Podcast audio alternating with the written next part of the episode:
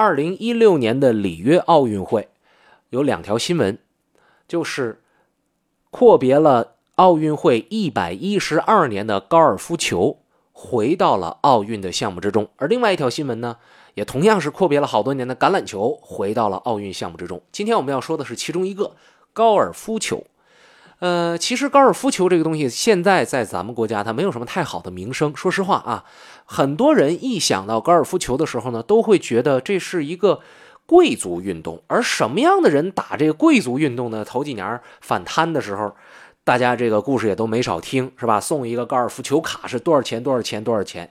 就大家都会觉得是好多那个不花自个儿钱的人才会有心思去打这高尔夫球。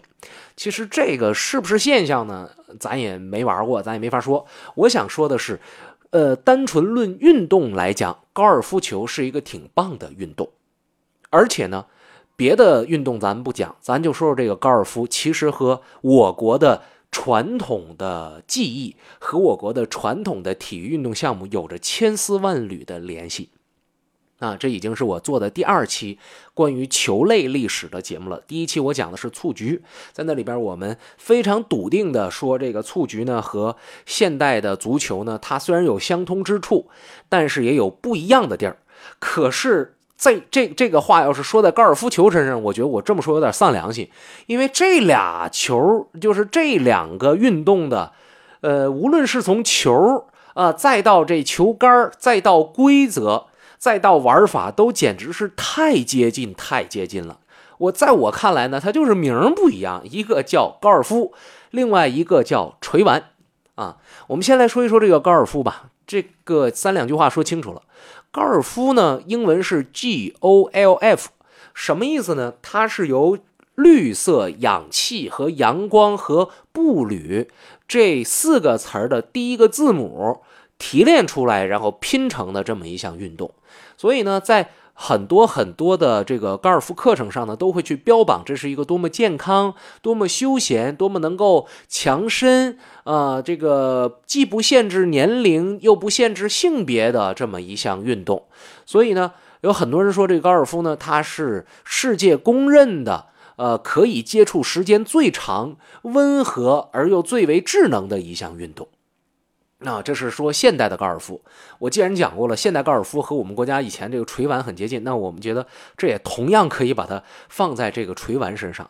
不过很遗憾的是呢，现代高尔夫是在一九一四年的时候才正式的进入中国，换说到今天也就一百零二年的时间啊，这个时间是非常非常的短。而它真正说是在呃解放后，呃由大众可以去玩，其实是在一九八二年。第一家高尔夫俱乐部呢是在深圳，呃，申报立项了。这是中国第一家，或者新中国第一家申报立项建设的球会。好了，这个有关于现代高尔夫，我们就暂时先说到这儿。接下来我们来说说这个锤丸。我们为什么要讲这锤丸这运动和现代高尔夫它非常非常的接近呢？在我们今天节目结束的时候呢，我会给大家几张图片，您只要输入关键字，您就能看得到这个锤丸它那里边所用的这些东西啊，和高尔夫有多么多么的相似。那么这东西怎么写呢？所谓的丸，也就是球啊；所谓的锤呢，就是打。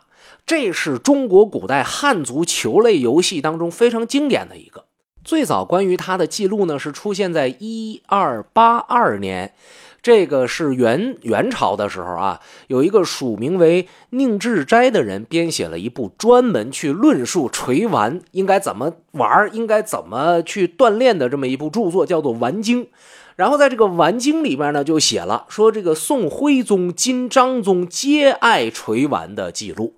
那么我们拿这个记录往回推的话，就会知道这个垂丸形成和流行的呃时间段最晚是在北宋的徽宗宣和七年，也就是幺幺二五年。而如果我们要再往前推一推呢，就很容易出现到说，就是那个宋徽宗啊，他。他刚继任的时候，他刚即位的时候，他就爱玩这个，那就是幺幺零一年了。所以这又是能把这时线往前推上那么二十多年。这是在我们国家，那西方的这个高尔夫球，它的这历史是在什么时候呢？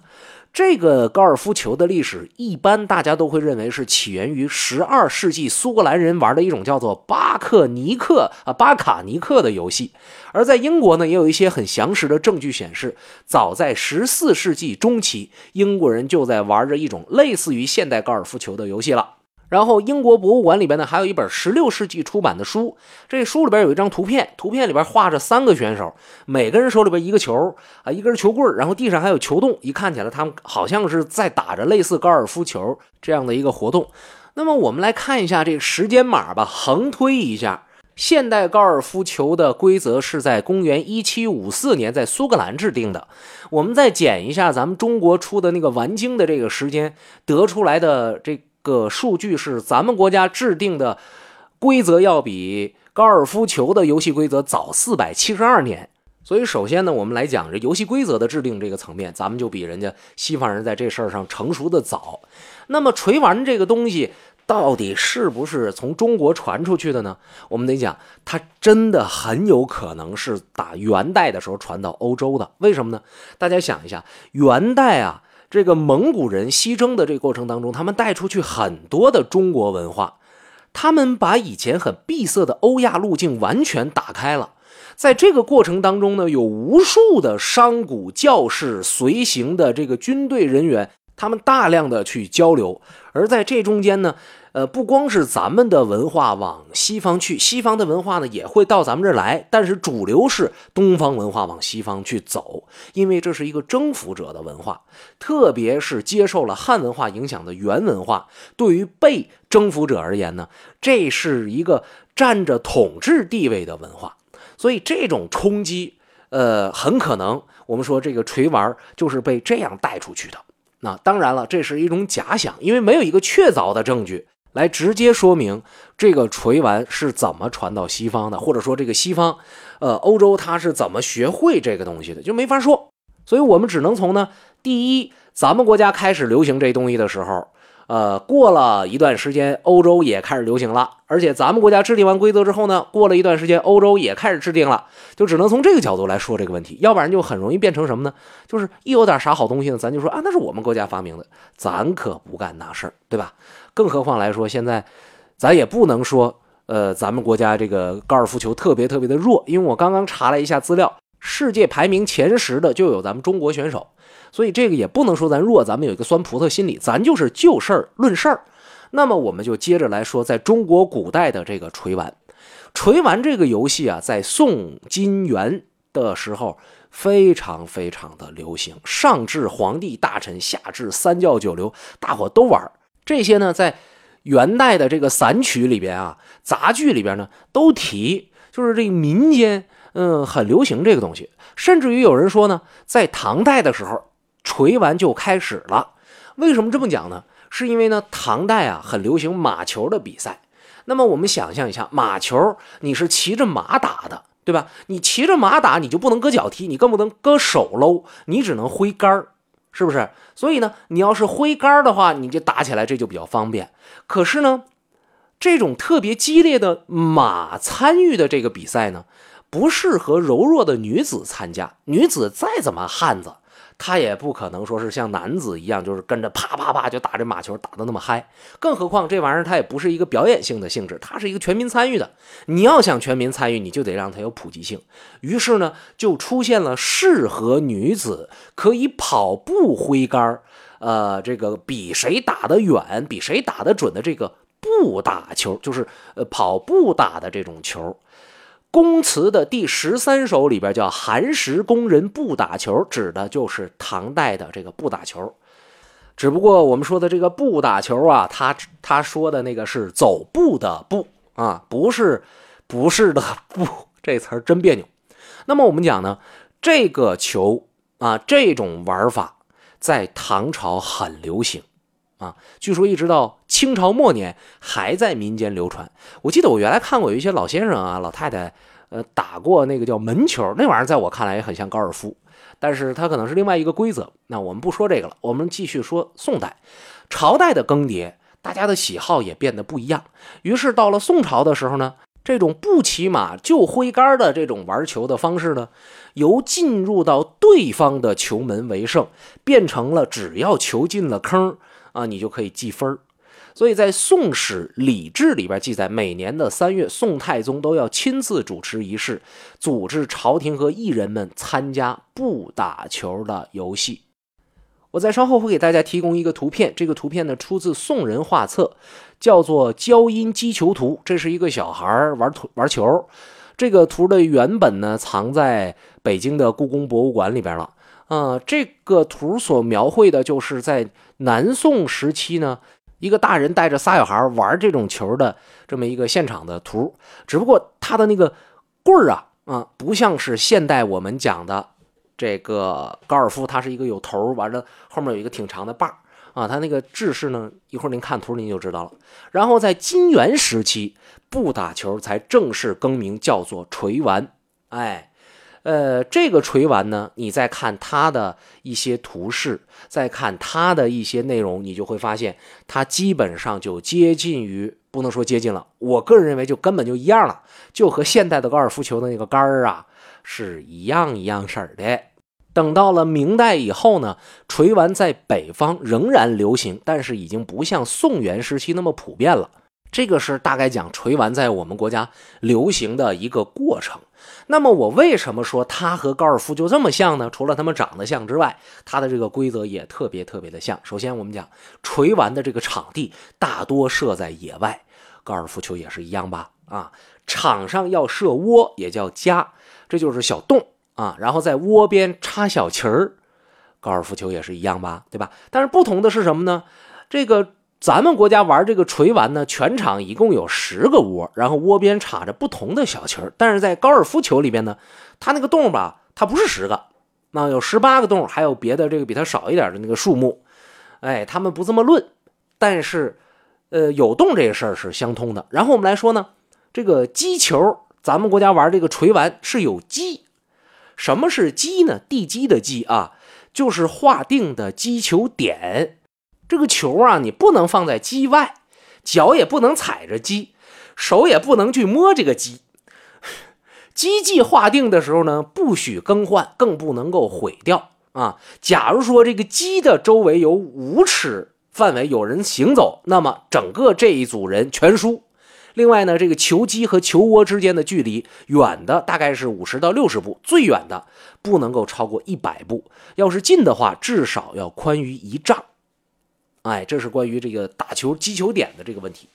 另外，我们说呢，他打这个球呢，这个棒叫杖啊，也叫这个什么扑棒啊、单手啊、鹰嘴啊等等等等吧，反正这讲究多了。嗯，木质。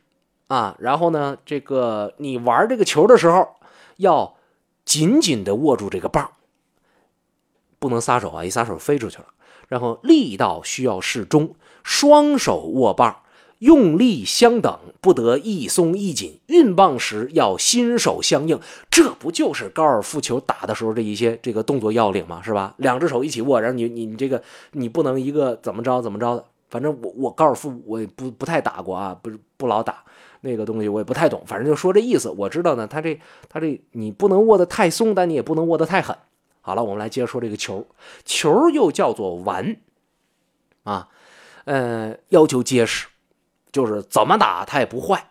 但是这个球呢还不能太沉，沉了你就打不动它，轻了你就打飘了，所以你就得这个适中。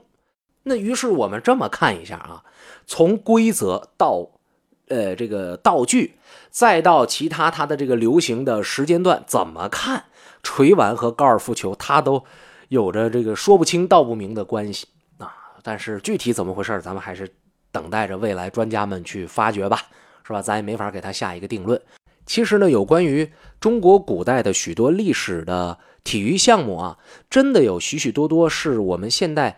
没有被好好发掘出来的，有很多是淹没在时间的大海里边了，有很多呢是被弄到外边去啊，这个墙里开花墙外香了，结果或者是墙外开花墙里边把它当做是舶来品了，这种情况特别特别的多。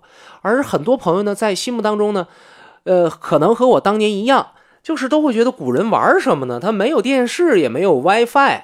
他们太阳落山之后是不是只能回家睡觉啊？所以这个中国古代的人口出生率特别特别的高啊。其实根本就不是，古人的业余文化生活其实特别特别的多。除了文人墨客的喝酒啊，呃，这个作诗啊，这个这个这个玩情绪啊，等等等等嗑药啊之外呢，还有老多老多玩法了啊。这个体育运动就是其中非常非常重要的组成部分。如果您感兴趣呢，可以给我留个言，说我想听听中国古代的这个体育的故事。这样我看，如果感兴趣的朋友多，我们就把它单独拿出来，专门来做一期节目，和您分享一下在中国古代的那些体育项目的故事。你看看，挺多，其实挺有意思的。呃，当然，如果你不感兴趣呢，你你你就不留言呗，对吧？你也别说告诉我不感兴趣，这样多伤我心呢。好了，今天到节目最后呢，给大家提供一个关于锤丸的照片啊，若干组照片，你可以看到里边呢，这里边这东西啊，真是和高尔夫球实在是太像了啊！今天节目的关键字就是锤丸，锤是捶打的锤，一个提手旁加一个下垂的锤字儿，丸呢就是肉丸子的丸。那请把这个关键字发送到节目的微信公众账号里边。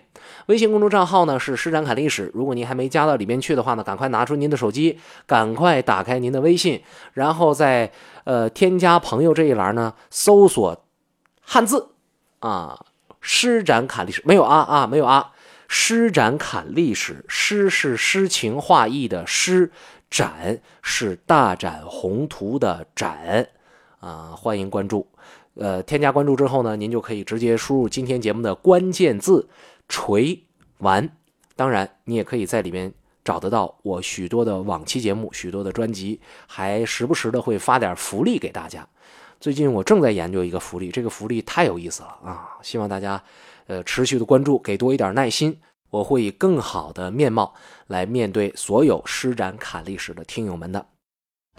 想和施展聊一聊听节目的感受，想看看节目当中的互动素材，欢迎关注“施展侃历史”微信公众账号，请用微信搜索中文实名“施展侃历史”。诗是诗情画意的诗，展是大展宏图的展。施展侃历史，我在这儿等你。